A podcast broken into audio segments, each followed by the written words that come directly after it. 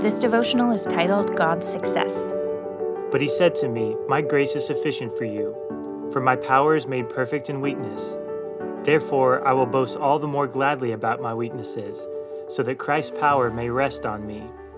That is why, for Christ's sake, I delight in weaknesses, in insults, in hardships, in persecutions, in difficulties. For when I am weak, then I am strong. 2 Corinthians 12 9 through 10. The Apostle Paul endured a difficult circumstance. He doesn't tell us the precise problem, he only calls it a thorn in the flesh. We all know what it's like to have a thorn that festers. It infects, it aches, it impedes movement. This problem was a real source of pain and struggle for Paul, so he asked God to remove it. God had worked many miracles through Paul. He knew God could heal him, but God said no. Paul asked again. Again, the answer was no. Then a third time. But this time, along with the no, came a message My grace is sufficient for you.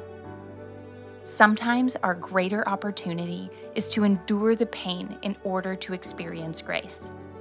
And in this case, the grace or favor of God was to demonstrate his power through Paul's weakness. Once Paul adopted this perspective, he began to view his thorn as a blessing. Paul concluded that God had given him this limitation in order to keep him from getting puffed up from all the amazing revelations God had shown him. Trusting God is a challenge, especially when our circumstances are not what we want them to be. We have a problem and we want to fix the problem. No one likes pain, and it's fine to ask God for help. God did not chastise Paul for asking, but sometimes God has a different definition of success than our comfort. Sometimes God wants to demonstrate something great through our weakness. God is the God of all. He is the Lord.